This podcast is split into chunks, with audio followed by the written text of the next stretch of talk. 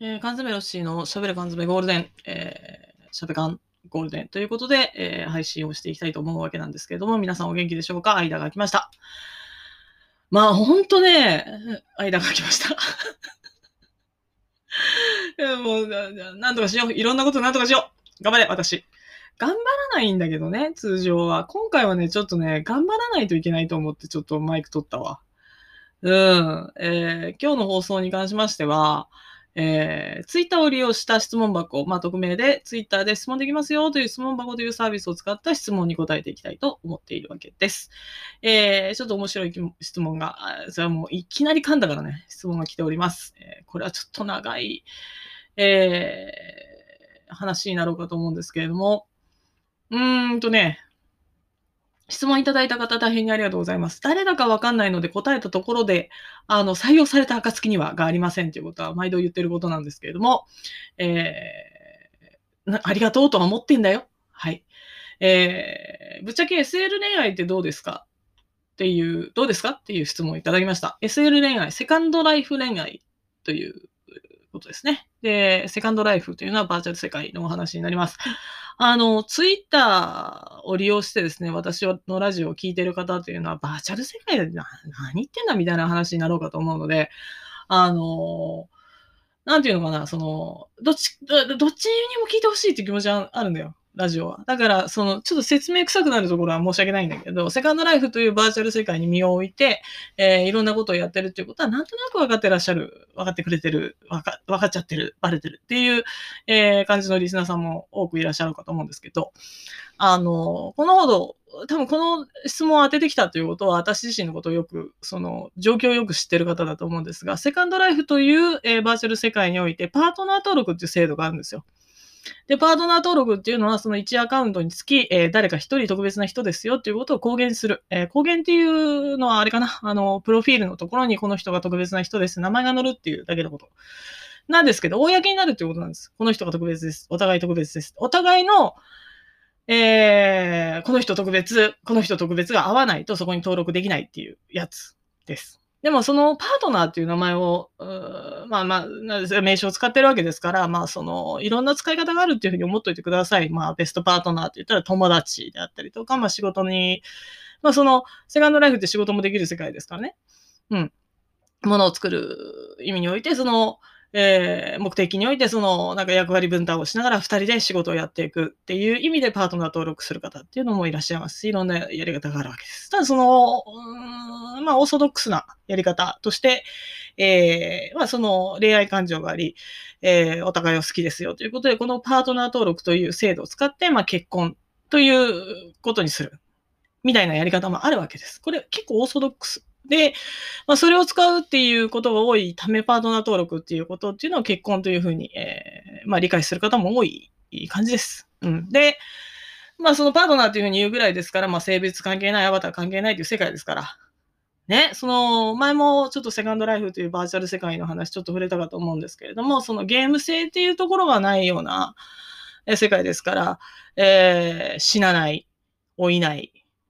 食えない、えなんだろう。あの、まあ、適当にできるっていうところがあるので、目的がない分、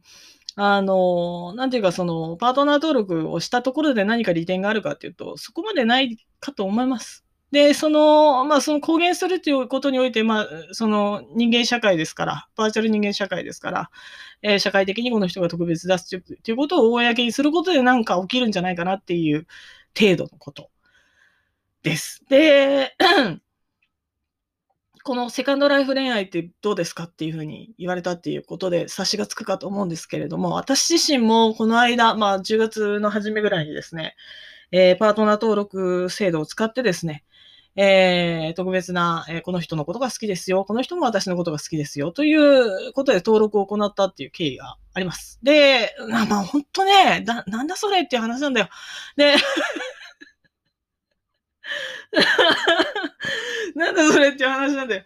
で、えー、まあ、それで、まあ、恋愛感情というものを、そのバーチャルでそういうことをやっている、そういう恋愛をしているっていうことってどうですかっていうふうに投げられてると思うんだ。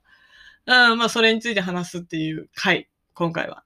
長い、今回は。で、えー、まあそ、ういうことがあった。10月の4日にそういうことがあった。で、まあ、その、まあ、そのセカンドライフっていうバーチャル世界にの、その、マスコミの取り上げ方っていろいろなんだけど、まあ、その、キンキン、キンキンでは、その、結構前かな？あの、セカンドライフで恋愛をして、まあ、その、リアルでも、その、リアルっていうのは、その現実社会でも、まあ、その、出会いとして、えー、なんちゃら、みたいな、えー、やり方をしようとした人がいたとか、えー、そういうことが取り上げられたことがあり、えー、それを見ているそうゲストの人たちがバーチャルでそこまでなんかその相手のことを好きになるとか、どういうこっちゃもうおかしいんじゃねえかみたいな 反応を返ってきたっていうような回があったと聞きます。うん。あのぶっちゃけその観点っていうのは大事なところなので、えー、私自身がこういう話をしても、あの、ちょっとおかしいんじゃないかっていう風な観点で見ていただいて結構です。あの、私自身もその観点っていうのは必要なことだと思うので、なのでそのぶっちゃけセカンドライフ恋愛ってどうですかっていう聞いてる側の人だ、人の感覚っていうのは正しいと思ってください。こ、こっちが来なくてもいい。来ても来なくてもいい。で、自分自身も、まあ、その相手のことを、その、えー、好きになるという感情についてちょっとわからないなんだこれはっていうような状態スタートなので、あの、なんだこれはっていう感情の手前に何があったかっていうと、そんなこと起きないっていうような、うん、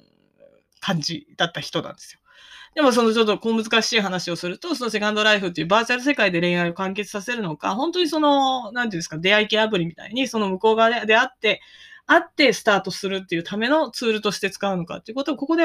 分岐するところだと思うんだけど、今回の私のセカンドライフ恋愛っていうものはその先のことも何も考えず、バーチャル世界で完結かどうかわからないけれども、完結なんだろうなと思いですね。あの、えー、とりあえず相手のことを好きになり、相手も私のことを好きになりっていうことで、はい、はっきり残ったみたいな状態での、えー、パートナー登録っていうのに踏み切ったわけですよ。そうなんだよ。そうなんだよね。大体さ、そのさ、あの、そこの時点でちょっとなんか、人を選ぶわ。私自身だってそういうことが起きると思ってないわ。こっちだってほ、ああ、こら、ええ。あの、そうですよ。本当なんで起こったんだろうね、今。あの、そんなこと起きると思ってないけど起きたことだ、この野郎。みたいなところはあります。で、えー、バーチャルの世界でのアバターに恋をしているのか、まあ、形状に恋をしているのか、えー、その人となりに恋をしてるのか、何なのかっていうことはもう本当に私もその相手も分かってないところだと思ってください。これは。で、結果として今どういう状況かっていうけど、言うと、えー、もう頭の中で知らないことっていうのがいっぱい起きていて疲れるけど結構楽しいですね。うん。結論は楽しいですっていうことに落ち着きます。とりあえず。うん。いや、でもね、本当に疲れ、頭は疲れてる。いや、これはね、あの、覚悟して、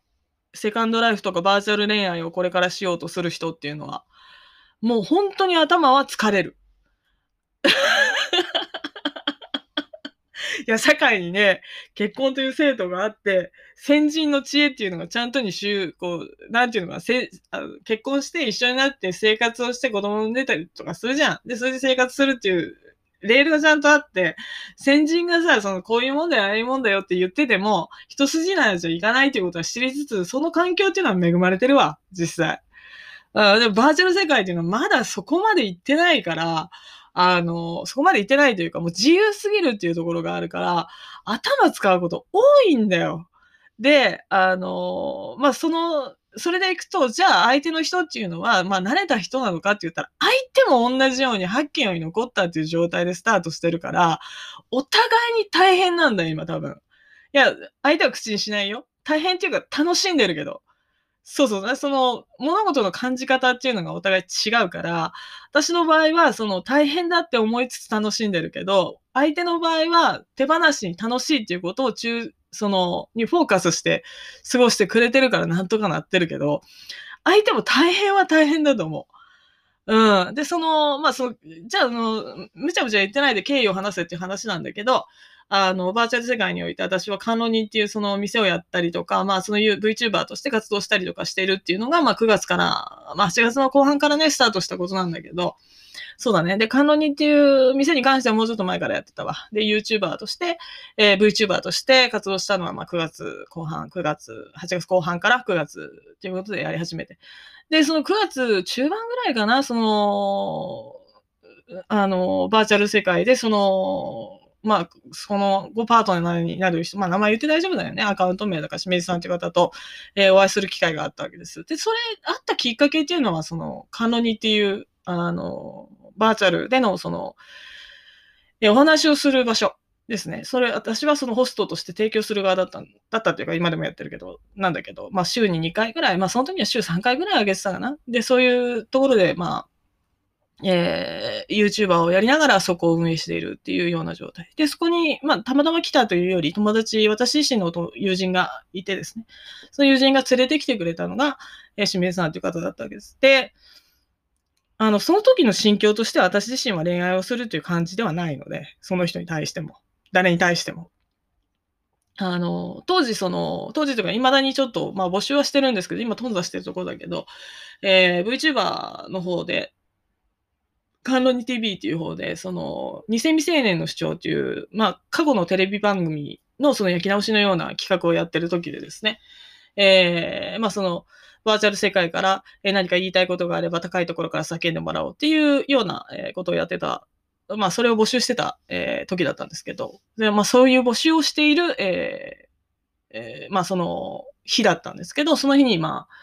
えー、来てくれたっていうこともあったんですけど、まあ、その、その人は主張するっていう感じではなく、ただ単に、まあ、そのどんなお店なんだろうということで来てくれたわけですね。で、それでお話をして、えー、まあ、お客さんですよ、結局。あ、いらっしゃいませですよ。で、えー、そっからかな、その、まあ、その共通の友人が、えー、まあ、お店に来てるわけですから、えー、その友人のもまたお店をやってるということで、まあ、その友人がちょっと悩んだりとか、何か、えー、お話ししたいということがあれば、私も長谷さんじて飛んじ飛んでいくみたいな、えー、ところがありましたので、まあ、そのある機会がありまして、その友人のうちに行ったら、その、えー、しめさんもいたわけですね。で、3人で話したりとかしてっていうのが2回目にあったっていうことだと思うんですよ。うん。で、その、先ほど申し上げた、そのなんかその、主張するみたいな。えー、あの、なんだ、えー、偽未成年の主張、まあ、テレビの焼き直しっていう企画の時に私が言おうとしてたことっていうのは、その、まあ、もう本当に高いところが言うんだったら、セカンドライフの男なんてクソばっかりだな、みたいなことを言おうかなと思ってたし、パートナー登録とはとか言おうとしてたぐらいだったんですよ。本気でね。で、まあ、その、まあ、共通の友人のお家にいて、そう、3人で話す機会があった。で、3人で話す機会があった時に、別にその時も何ともないわ。うん。で、その、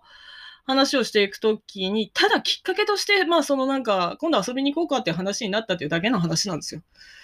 そうそうそうそう。まあちょっと長く話すと、その時に遊びに行こうかって話になったのは、まあ誰に対してもやってることなんですけど、私自身が何か有用な情報があったら、これあの、面白いよとか言うっていうことはよくやってたわけで、その時話題になったのが、まあ、セカンドライフっていう世界自体が、これからその、ちょっと便利になっていくんじゃないかっていう話になったわけです。まあ、その、セカンドライフっていう、えー、バーチャル世界のその理念っていうのが、ま、ま、買収されたっていうことで。で、その世界っていうのが、まあ、クラウドとかを使ってどうのこうのなるっていう話になったわけです。まあ、世間話みたいなもんでね。うん。で、その時に、まあ、その、そうするとね、まあ、セカンドライフってバーチャル世界があるんだけど、まあ、そ、とりあえずパソコンの中で体現できるような世界なわけだから、えー、まあ、サーバーがあって、そこの中をそのバーチャルでうろつくわけだ。で、その境目、その、なんていうのかな、土地の境目のようなもの、まあ、そのサーバーの境目っていうのかな、そういうところで移動するときに、やっぱりその不具合が起きやすいと。で、その、移動するって、そう、境目を移動するっていうのをシムを超えるっていうんだけど、その時に、まあ、その乗り物に乗ってそのシムを超えるっていう風になると、その乗り物に不具合が起きてですね、その、なかなかその超えることがすごく難しいのが現状だけれども、これからその、えー、まあ、そのバーチャル世界で、まあ、なんていうのかな、県境みたいなところ、まあ、青森県と秋田県みたいなところ、えそこを車で通るときに、車が不具合を起こるっていうことがなくなるんじゃないかなっていう話になったわけですよ。そうそうそうそう。で、それが楽になったら今度車で走っても楽しいよねって、そのバーチャル世界を車で走っても楽しいよねって話になった。で、それでその、清水さんという方がその、まあ車で移動するのが好きなんだけど、そういう風になったら今度車でいろいろと旅をしたりとかするのが楽しみだな、みたいな話になり、そしたら、じゃあ、えー、みんなでドライブでも行きたいねっていう話になったと。で、その、清水さんという方もしばらくその、なんていうかそのバーチャル世界っていうところで、あまりその、まあ、ログインをしなかったりとか、えー、最近ログインをするようになったりとか、まあ、その、浦島太郎状態なところも少々あったようで、私自身が最近、その、車の事情っていうのを知ってたりとかすると、えー、バーチャル世界においてのその SIM 越え、県境を越えるっていうことっていうのは、昔は結構大変だったけど、今はそのクリエイターさん、車を作ってる側もユーザーなんだけど、そのユーザーの方たちの努力によって、車によってはもうすでにその SIM 越えっていうのが楽になっている車種もあるっていうことを知ってたわけです。単純に。で、先ほど申し上げた通り、まあ知ってることに関しては、えー、誰にでも教える癖があるというか、その、こんなんあるよということを言う癖があるっていうのが私ですので、えー、たまたま知ってる車屋さんっていうのを何件か紹介して、まあこういうところもあると。で、まあそのセカンドライフっていうバーチャル世界が、えー、楽になる以前に、えー、車で移動するっていうことはできるんじゃないかなということで車のお店を紹介したわけです、彼の方に。で、それが、えー、まあその一件ずつ順を追って、あの、まあ、えー、3件、えー、お教えしたんですけど、まあ1件目の車屋さんで車をまず買って、で、あの、まあ本当に楽だわ。こんなに変わったんだね、みたいな話になりまして。で、えー、じゃあ、あの、まあ、約束したから、えー、っていうこともあろうかと思うんですけど、車でちょっと遊びに行こうかということで、車で遊びに行くっていうことになったのが最初のデートみたいな感じです。デートというよりは単純にその遊びに行くっていう感じだったかな。うん。で、もう本当になんか口を酸っぱくして言うんですけど、そういうふうに誰かと出かけるっていうことは私自身はそんなに少なくないんですよ。呼ばれりゃ行くとこでも結構。あの、なんとなく、あの、誘い方が上手だったりとかすると。特別な関係というよりは、その中でまあ、車で移動する、車で出かけるということは私は好きだし、私自身が運転が苦手だから、え乗せてもらうということで乗せてもらっていったっていうのが最初のデートというふうに申し上げましたが、それをデートとカウントするかどうかっていうのは別の問題だ。お互いに。そうそうそうそう。相手もそうだ。とりあえず遊びに行こうだったわけだから。で、それで、まあ、何回かかな、その、結局その車屋さん自体が紹介したところっていうのが、まあ3件あったんだけど、えー、1件目の車を買いました。2件目の車をちょっと買ってみました。えー、それで動きました。あこんなにあの楽になったんだねっていうようなことをいろいろと行きました。まあその行き場所については、えー、彼自身が知っているところ、ここ行ったことある、あそこ行ったことある、ことあるみたいな感じで、えー、動いてたと思ってください。で、その3件目最後に、えー、紹介した場所というのが、まあその、車屋さんね、3軒目最後に紹介した場所というのが、しばらく車を作ってなかったような、うん、ところその方の車っていうのも、そのお店にどこに置いてあんのかなっていうような状態になっていたっていう車屋さんだったわけです。で、お店の方に行ったら、あれ、どれだろう、あれ、どれだろう、みたいな。でも、ここの車はいいって聞いてる。でも、この、ここの車はいいって聞いてるということで、まあ、探し回ったわけで。えで探してみたらば、えー、バーチャル世界においてのラッキーレターっていう、その、まあ、くじ引きっていうのかな、まあ、その、そういうくじ引きっていうか、その、まあ、その、なんていうのかな、プレゼントみたいなものを置いてたわけです。で、そのプレゼントの上限っていうのは、自分の名前の頭文字がこれな人は今あげますよということで回転していくわけですよ。何分間に1回頭文字が変わる。この頭文字の人はあげます。この頭文字の人があげます。みたいな。だそれラッキー出たって言うんですけど、たまたま私とそのしめじさんが行った時に、えー、S の人この車あげますっていう看板が出てたわけです。ああ、しめじさん S じゃんっていう話で、えー、まあその、じゃあもらっとこうかっていうことで、そこの、まあ、車をいただいたわけですよ。で、その車っていうのが、まあ、まあ楽しい車だったんです。その3件のうちに、3件ともいいお店だったんだけど、最後の1件のそのお店の車というのが、えー、まずその、普通に走れる、えー、なんと空も飛べるっていうタイプの車で、非常に楽しい車だったわけです。でも、その、この車楽しいねっていう話になって、それを使って何回かドライブをするようになったと。うん。で、そのあたりかな、その、私自身の方が先か、向こうが先かわかりませんけど、あの、この人のこと好きなのかもしれないですねっていう、そのバイアスが働いた。その辺で。まあその車の中で話をするっていうことは二人っきりで話をするわけですから、二人でいろいろな話をするわけです。価値観であったりとか、そうですね、もうその恋愛に対する価値観であったりとか、ここの世界で恋愛をしてる人に対してどう思うかであったりとか、今までの人間関係であったりとか、えー、そういうことを話したりとかするわけで。で、そういう中で、まあこの人のことは嫌いじゃない。あれ好きかもしれないなっていうことを、どっちがそう思ったかわからないですけど、そういうふうに思い始めたっていうのはあるかと思います。で、あの、先ほど申し上げたそのラッキーレターでいただいた車っていうのの、その制作者の方っていうのが、えー、たまたまなんですけど、私自身の番組の放送、えー、まあ、おしゃべりだぬきの時の、えー、視聴者さんで、その、大変気に入ってくださっている方の人だりだったわけですよ。まず、まあ、つながりがあったっていうことですね。で、その、私自身が車を運転しないんですが、清水さんの方が車をよく運転するから、この車はこういうところが素晴らしいね。こういうところが素晴らしいねってことを私に言ってくださるんですが、え私自身は何のことを言ってるかわからないっていう点も出てきたので、えー、クリエイターさんの方にお会いし、ちょっと合わせようかなと思ったんですよ。まあ、その、作り手っていうのはどこが素晴らしいかって言っていただくことっていうのはすごく楽しいっていうふうに聞くので、で、その、クリエイターさんがそのログインしたタイミングで、そのしめじさん、ちょっとクリエイターさんと会いたいっていう話をして、そのしめじさんをクリエイターさんに合わせるということをした。そしたらそのクリエイターさんが素晴らしい方でですね、そのラッキーレターでいただいた車っていうのがたまたまドピンクの車だったんですよ。そうそうそうそう。で、そのドピンクの車が素晴らしいね、素晴らしいねっていうことを言ったらば、クリエイターさんの方が、まあドピンクはないよねって。ピンクじゃない方がいいでしょ？っていうことで、えピンクの車と、えーあの、他の色の車交換してあげるというより、それあげるよということで、新しい色の車を同じ性能のものをくれたんです。ただその、ピンクの車よりもちょっと性能上がったやつをくれたんですよね、結局。で、まあ、その、もともとね、清水さん車大好きですから、多分ね、わかんないけど、未だに。あのまあ、その、非常に喜んで、ここがすごい変わったら、どうのこうの、みたいな話になって、その後、その車に乗って、まあ、遊んでたわけです、二人で。うん。楽しいね、っていうことで。で、その時に、えー、たまたまその、まあ、同じく、私と同じく、まあ、VTuber をされてる方、大先輩になるんですが、えー、モナカエリさんという方が、まあ、その生配信を、あの、VTuber として、えー、バーチャル世界で行っているっていう方がいらっしゃるんですよ。まあ、散歩をして、あの、歩きながら、えー、喋って、えー、動画を配信するというタイプの VTuber さんです。で、その方がロケをしてたんですね、私たちが、あの、ドライブをしているところに。で、私とその、しめじさんは走っている時に、あの、まあ、夢中になって話をしてるわけですから、えー、気がつかなかったんですよ。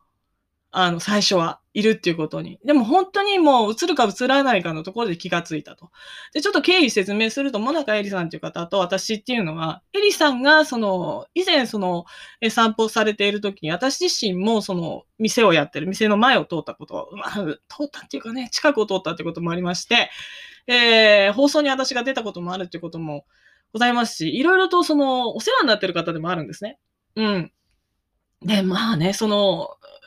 ロケをやってるところに車が遭遇して、これで引き返すっていうのは完全に失礼なんですよ。私にしてみると。あ、これはなんかご挨拶程度していかなきゃいけない。でも配信中中であるってこともありまして、で、こう状況的になんか私自身も、まあ、それはちょっと自分のことを、ちょっとなんか、あの、なんていうのかな、誤解、誤解っていうか自分のことをちょっとなんか、なんていうのかな、調子乗ってるというふうに思われるかもしれないんですけど、私自身も VTuber をやっていく中で、関わりがある人間っていうのを、と、えー、恋愛関係があるんじゃないかって疑われることっていうのは結構あったんですよ、今まで。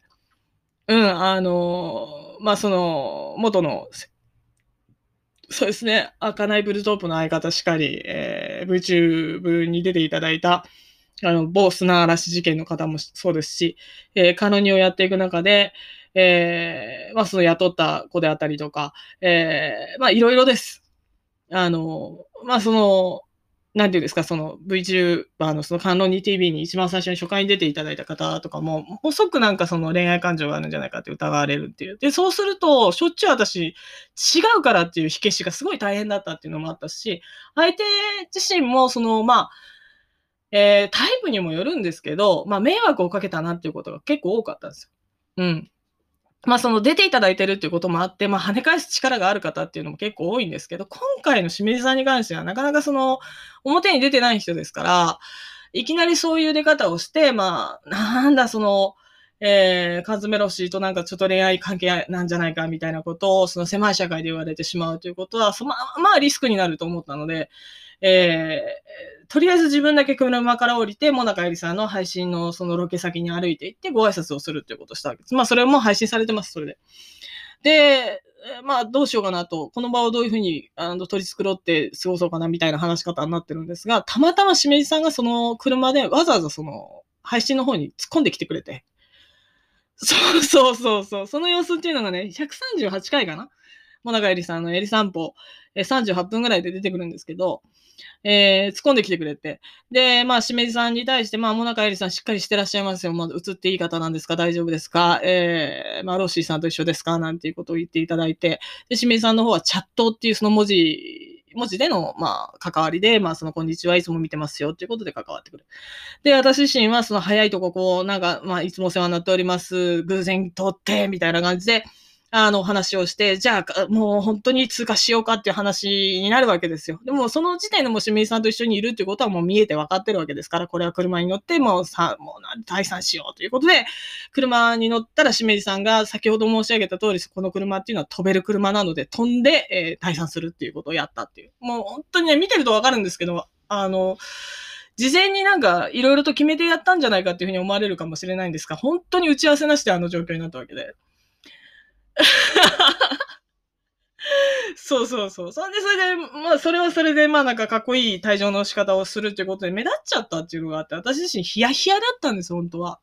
で、退場、退場というか、その、まあ、退場した後、二人で、ええー、まあ、すれ違って、その後話をするってなった時に、しめりさんの方に大丈夫だったって話をしたら、いや、面白かったね、と。いや、出ちゃったよ、みたいな感じで、まあ、あの、なんか、考えてないのか、えー、どうなのか、えー、非常に楽しそうにしてたということがありまして、えー、まあ、これで何かあったら何かあったで、まあ、しょうがないかっていう、私自身がね、その、今までその、VTube をやってきて関わりがある人と、こう、なんだかんだどうなのっていうふうに言われた時に答えるっていうふうになったら、私自身はもうこれはもう何にも関係なく友達だからさ、みたいなことで跳ね返すってことになろうかと思うけど、まあ苦労かけちゃうかもしれない。ああ、やっちまったな、みたいな感じでいたんですが、その2日後ですね、パートナー登録し、しませんかっていうことを、まあ、あの、バーチャル世界でのプロポーズのようなことですよ。しめいさんの方からいただきまして、ああ、そしたらもうゴーサインですと。私自身の方も、えー、まあ、行為がありましたし、まあ、まさか向こうからっていうのもあったし、私からもちゃんと言わなきゃいけないのかなとかいろいろと考えてた時だったので、えー、ああ、もうそれはもうはっきり残ったですっていう感じで、えー、パートナー登録っていうところに踏み切ったっていうのが、まあ、経緯なんですよ。まあだからその芸能人がフォーカスされて、えその前にその付き合ってますって発表したみたいな話に近いプロポーズみたいな受け方になろうかと思うんですけど、私自身の方もね、そのね、エリサンポさんに出た時に、もうこれはもう振られる覚悟で一旦その、パートナー登録しましょうかって私から言ってみて振られとこうかなって思ったっていうのがあったんですよ。もう周りに対してその、いや、そんなことないからっていうふうに言わなきゃいけないっていうのもあるから。うん。で、ただ向こうから言っていただいたっていうことで、えー、まあ、ちょっと覚悟決まってんのかなって思ったところもあったんですよ。その、えー、この変人と、こうね、その、セカンドライフっていう世界で、こう、こういう変人と付き合ってますって公言するっていうことが準備できてるのかなっていうのもあったし、えー、そういうことでパートナー登録に踏み切ったっていうのが一応経緯です。で、その気持ちの変化がどういうふうに起きたのかっていうのは、割とデリケートなことで、えー、よくわかってないし、じゃあこの後その恋愛感情がありました、パートナー登録をしました。この後どうするのかっていうことは全然決まってないでも、とりあえず勢い残ったっていう状態が今なので、あの、ぶっちゃけ恋愛ってどうですかっていうと、わからないっていうのが、あの、実のところだと思ってます。で、ただその、お互いそうですけど、失敗したくないっていう感情もあるし、失敗したくないっていう考えもあるし、えー、なんていうのかな、えー、うまくやりたいとは別に今どうやって楽しもうかっていうことをすごく考えたりとかしてると思うので、その意味で頭は私自身はすごい使っていて、向こうもそれは使っているんだろうなっていうのが現状です。で、トータルで見たときにすごい楽しいなっていうのが、えー、今なので、えー、楽しいっていうのが一番なんか正しい説明なんじゃないかなとは思うんですけど、えー、進め、おすすめできるかって言ったら進めはしない。楽しいんだったら進めろよって思うかもしんないけど、あの、なんていうのかな、相手によっては非常に大変だと思う。このセカンドライフで恋愛をするっていうことは。うん、あの、まあその、誰でも恋愛ができるっていうところから、結局その、まあ既婚者同士っていうのもありますし、もちろん先ほど申し上げた通り、あの、バーチャルで完結させるっていうことをもうお約束の上始める人もいるんですよ。で、そのバーチャルにおいての、まだうちはいろんなことをまだ経験もしてなければ、えー、いろんなことに対して、まそんなわけで続き、えー、そうそう、何をしていいかわからないっていうよりも、何もかもあの手すぐ、手探り状態だから手をつけていないところに、その、やっぱりそのバーチャルでの性っていうところもあるわけですよ。うん。で、その、セカンドライフっていう世界は、バーチャルで一応セックスっていう行為もできます。ただ、その体を触れ合うことはできないし、えー、要するにアバター同士の何かだと思ってほしいんだけど、この世界において、まあ、随分前に話をしたけど、まあ、随分10年前ぐらいにやっとなんか、おっぱいが揺れるようになったっていうぐらいですよ。誰かの、誰かのせいで。そんくらい、あらゆることっていうのは、えー、バーチャルの世界じゃなく、あの現実世界だと自分の欲望に従って何かをすれば形になっていく。で、それで形になっていくんだけど、その社会っていうものがあって、うまくその、なんていうのかな、そのルールを作ってうまく皆さんやっていくっていうことができるんだけど、欲望の形一つとっても誰かがその、えー、快楽っていうこととか欲望というものにフォーカスして何かをしないと、作り上げていかないとできない世界なんですよ。いや、おっぱいの入れる方向がどうのこうのとかね。えそういうことを性っていうものに対して何が快楽なのかっていうことを開発、開発じゃないな、作り上げてってるんですよ、みんなが。今。その、バーチャルのアダルトの世界っていうのは。だからその、そうですよ。なんか、えー、あらゆることっていうのは、えー、輪廻ラボっていう人が作ってるわけじゃなくて、ユーザーが何が快楽なのかっていうのをいっぱい作ってって、正解のない世界で、これが快楽なのかな？これが快楽なのかな？えー、こういう方向っていうのがありなのかな？なしなのかなっていうことで、いろんなことが作られてってるのが、そのバーチャルの性の世界の今、そのと、ことセカンドライフに関しては。で、だから何が気持ちいいのか、何が快楽なのかっていうことをものすごく考えて作り上げている最中なんだよね、まだ。まだっていうよりも正解がないからずっとまだなんだと思うんだけど、あの、何が気持ちいいかを作ってるわけだ。で、そういう世界を嫌う人もいます、実際。だからそのバーチャルでの恋愛っていうのは、バーチャルでの性っていうものを抜いて考えるのが正解なんじゃないかっていう、まあ、人たちもいる。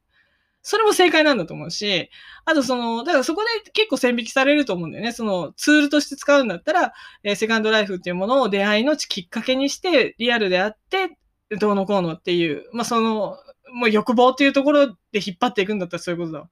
だからその、そうでもない世界もある。で、そういう中で、あの、何が正解か本気でわかんなくなるんですよ。だから男女間においても、その男女間じゃないね、だんだん徐々もあるから、まあその獣アバターってこともあるし、まあいろんな世界があるけど、まあその制約がない分、まあ社会的にそのなんていうのかな、えー、子供を産んだりとか、まあ子供を産んだりできない分っていうのも大きいかな。うん。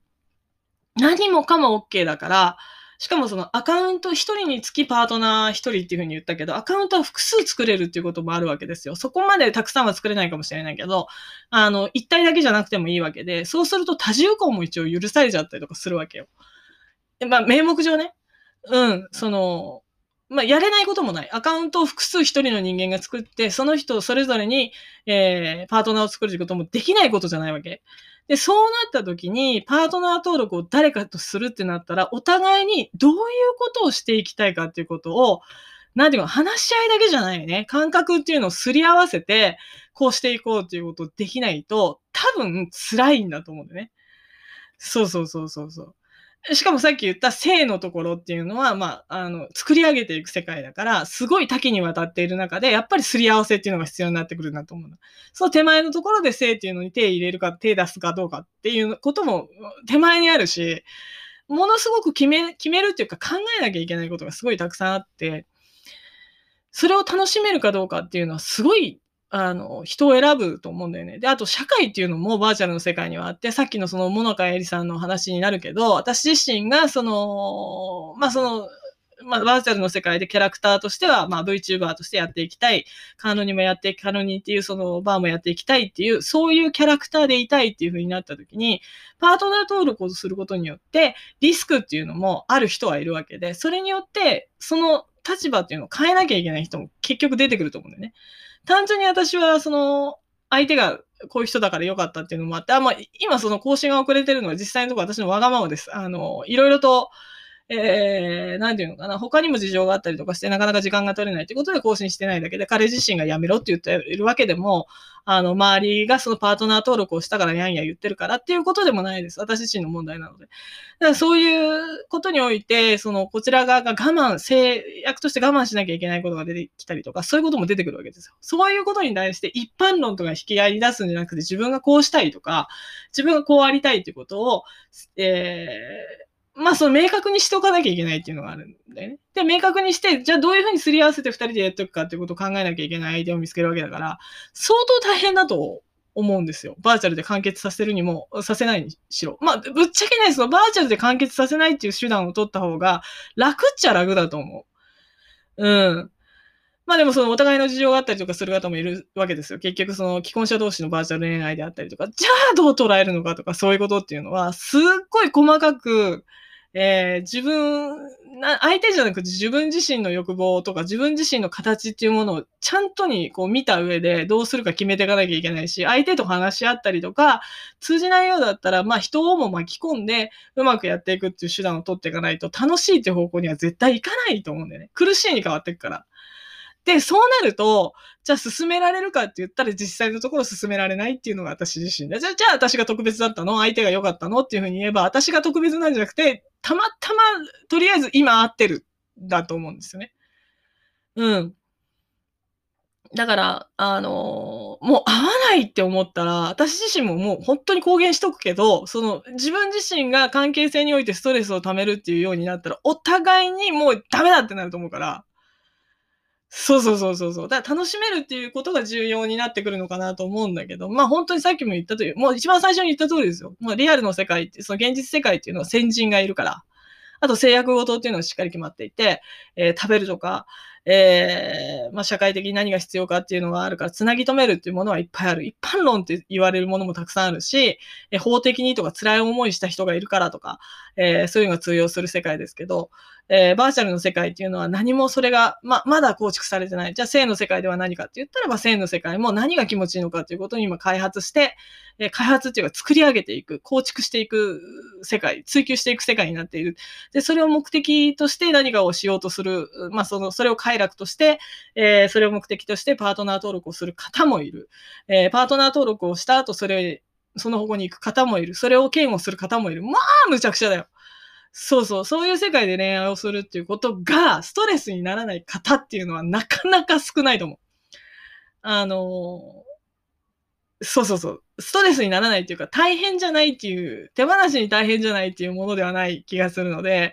えー、軽はずみなこの気持ちで手を出すっていうのはお勧めできないかなと思います。まあ、人を好きになってどうしようかっていう、膝詰めでこう、はっきり置いてできる人だったら、で、それを楽しもうっていうタイプの人だったらできるかと思うんだけど、えー、あまりおすすめは、ああ、もう、もう本当なんか、リアルの世界で恋愛嫌になっちゃったからバーチャルで敷いちゃおうみたいな感じだと、結構痛い思いするかもしれないなっていうのは あるよね。だ最初に言った通り、このバーチャルでの世界の恋愛ちょっと、はあ、わかんねえ、何やってんの？っていう感覚っていうのは、実際必要だと思います。うん。だからそのリアル、現実世界でできないことをこっちで実現してみたいっていう気持ちで、まあ入ってくる人もいれば、それを恋愛という形で実現させようとする人もいます。まあそれはまあ軽い気持ちに入るかと思うんだけど、そこを引き金っていうかそのとっかかりにしてうまく追求していける人間もいるし、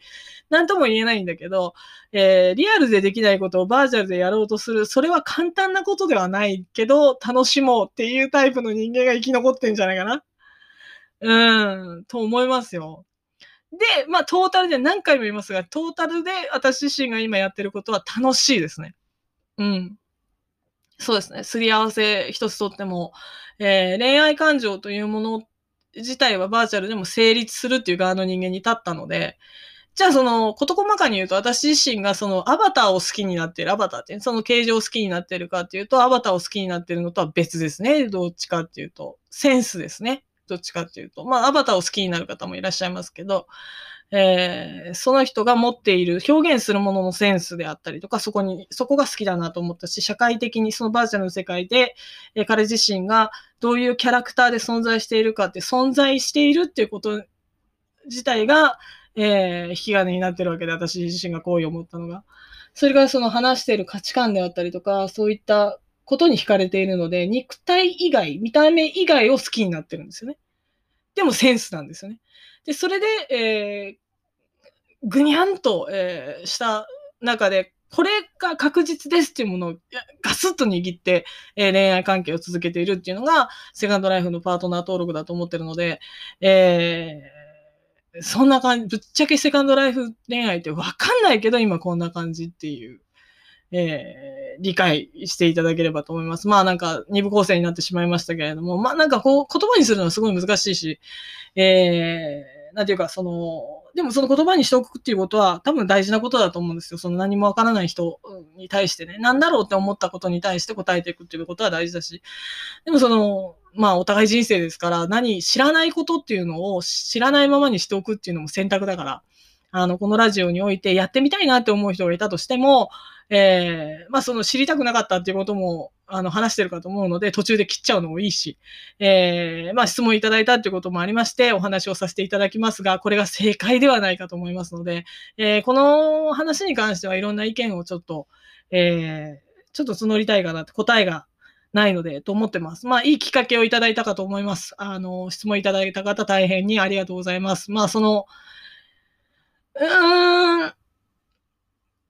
すべて笑い話に変えられる人っていうのが、やっぱり強いね。そう。あの、面白くなきよう、面白くっていうのが、やっぱりできるやつがセカンドライフ、仮想現実で強いわ。うん。だからその、そういう方向で恋愛も捉えられるっていう猛者は、えー、ぜひとも挑戦していっていただきたいと思います。私自身も今挑戦していってる最中ですので、えー、まあ楽しいなっていうことだけでも報告していければなと思っているので、どんどんこの手の質問はくださいということを付け加えるのでございます。ちょっと短いですけど、あ、もう一個ぐらい質問を答えて終わろうか。はい、えー、もう一個の質問 答えていきましょう。えー、っと、えー、何が答えられるかな？めちゃくちゃ顔がタイプな人だけど、性格がいまいちな人に告白されたら付き合いますか？あ、これはもうすぐ答えられます。10月の22日の質問ですね。えー、めちゃくちゃ顔がタイプな人だけど、性格がいまいちな人。性格について相手のことをいまいちだって判断する向こう側までちゃんとに分かった上で、いまいちだと思っているんだったら、えー、告白っていうものに対しても、相手が本気かどうかっていうことをちゃんと見極めるっていうことを私すると思います。うん、そう、告白の仕方ですごい重要だから、えー、付き合わないかもしれないね。なんか、性格がいまいちっていうより、自分に合う性格じゃない人っていうのは、えー、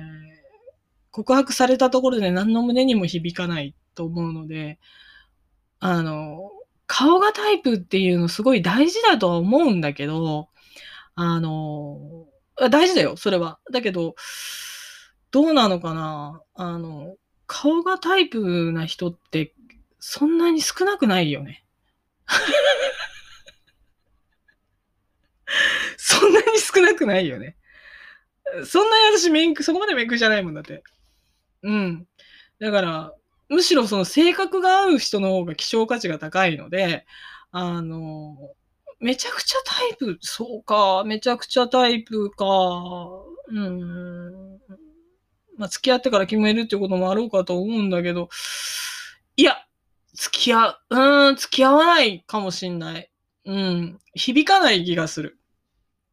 そうだね、なんか、そのぐらいその、さっきのそのバーチャルの世界での恋愛の話もしたけど、その見た目側とか、その、そういうことよりもセンスとかそういったことっていうのを基調にするタイプの人間の今の恋愛の仕方なので、えー、付き合う、好きになれない人とは付き合いません。はい。そんな感じでいかがでしょう。えー、43分前の質問ですね。誕生日プレゼントもらえるとしたら何が欲しいですか？そうだなぁ何が欲しいかな？相手が自分のことを思ってくれて買ってくれたものだったら何でも喜びます。多分。誰が買ってくれても。なんか、そこで測るところがあるんですよね。自分自身が何が欲しいって聞かれるよりも、あの、こういうも、あなたのことを考えたらこういうものが欲しいかと思ったんだ、はははっていうものが好きなので、えー、私にプレゼントしたいものを考えてくれる時間っていうのが一番、えー、重要になるかと思います。何においてもそうです。あの、時間、長い短いじゃないです。私のことを考えてくれたんですねっていうのが誕生日プレゼントだと思うので、えー、ありがとうというふうに伝えるためにも、なんか私自身のことを考えてくれる時間っていうのが一番、えー、誕生日プレゼントとしては嬉しいですね。こんな風に選んだんだとかいうエピソード付きだったらもうなお喜びます。うん。で、それ、しかも私自身も誕生日プレゼントとか何かプレゼントするときに相手のことめちゃめちゃ考えるんですよ。で、その時間っていうのが、私自身にとってすごく、えー、ハッピーなことなので、プレゼントするのが私が好きなんですけど、そういう時間をすごく楽しんでくれたんだなっていうような、えー、ことを、話付きで、えー、何かいただけるんでしたら何でも喜びます。はい。えー、そんな感じでいかがでしょうか。えー、まだ時間があるようですね。もう一個質問に答えていきましょう。えー、3時間前の質問です。通話中先に寝られたら電話が切れるまで待ちますか？通話中先に寝られたらうん、電話が切れるまで待ちますか？うーん、待たないかな？うん。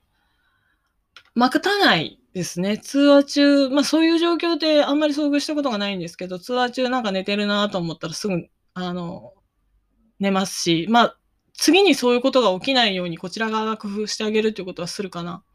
まあもちろんなんか通話中に、やっぱり先に寝ると一緒に寝るとかそういうことがしたいっていう相手であれば別ですけど、通話中先に寝られたっていうことであったら疲れるまで私と一緒にいたことになりますから、そこまで相手を追い詰めさせたくないので、気を使って、えー、その前に、えー、ゆっくり寝られるようだったら電話切ろうかっていうことを言うようになるかと思います。そっちの方考えるかな。うん。あんまりその、私相手の時間、誰に対してもそうなんですけど、自分との時間っていうのを最優先してほしいって考えられるようなタイプではないんですね。なので、そういう工夫をするかと思います。こんな答えでいかがでしょう。次もいけるね。えー、次、えー、初めて人を好きになったのっていくつの時？えーとね、14ですね。多分。うん、なんか周りからは初恋が、まあ、顔が赤くなったら初恋みたいなこと言われると、もっと小さい頃にあったんじゃないかっていうふうに言われるんですけど、好きになったっていう感覚っていうのを覚えてる限りで、ああ、この人すごい好きだなっていうふうに思った感覚っていうのはいつかって思い出せるとしたらば、えー、13か14の時の学校の先生のことを好きになった時ですね。うん。で、あ、これは好きになったってことなんだっていうことに気がついたのが、その学校の先生が結婚したっていう、結婚式に呼ばれた時に私はもう泣きながら結婚式に行かれない風邪をひいたって嘘をついたっていうあたりで、ああ、もうこれは好きだったんだっていうふうにカウントされたんだと思います。14ぐらいだと思いますね。うん。それ以外の好きっていうのはもうなんかポーとなっただけで、えー、そこまで好きじゃなかったというか、その、まあ、失恋含めて好きっていうふうに考えるんだったら、えー、初めて人を好きになったのは中2、中、中1、中2ぐらいだと思います。中1、中2の演劇部の顧問の先生ですね。はい。えー、次の質問行きましょうか。もう一個ぐらいいけるかな？行きましょう。はい。えー、気合だけでは何ともならない時ってどうしてます？気合だけで何ともならない時には、えー、それが通常だって思うようにしてる 大抵のことは気合だけで何ともならないので、えー、そういうふうに、えー、思うようにしてます。えー、こんな感じでいかがでしょうかまあそろそろ20分です。いやー、なんか日本撮りになりましたけれども、長らく聞いていただきありがとうございました。先ほども申し上げた通り、この手の質問っていうのはガンガン答えていこうという気持ちではあります。頭の整理にもつながるので、まあ面白いラジオの回とは言えないかもしれないですけれども、皆さんのご意見ご感想も、えー、どんな形にせよ、えー、募集していきたいと思いますので、ぜひとも、えー、ください。えー、次は、なんかその面白く話せる話題っていうのをね、その、笑いながら話せる話題っていうのを、えー、提供していければなと思います。また、えー、宣伝になりますが、カノニ TV の方もまた更新していく予定です。えー、いろいろと、えー、頭も忙しい、えー、体も忙しい、心も忙しいというさなかですが、えー、あらゆることに対しては私自身、まあ本当にね、続けていきたいっていう気持ちの方がでかいので、えー、うまくバランスをとって皆さんにご提供できればと思いますので、楽しみにしていてください。カノニ TV も第5回目放送が近々配信開始です。えー、そんな感じで、えー、喋る缶詰、ゴールデン、ゴールデンになったところで、あまり変化がないで、おなじみの、えー、シャビアンゴールデン、えー、お後がよろしいようで、缶詰の C でした。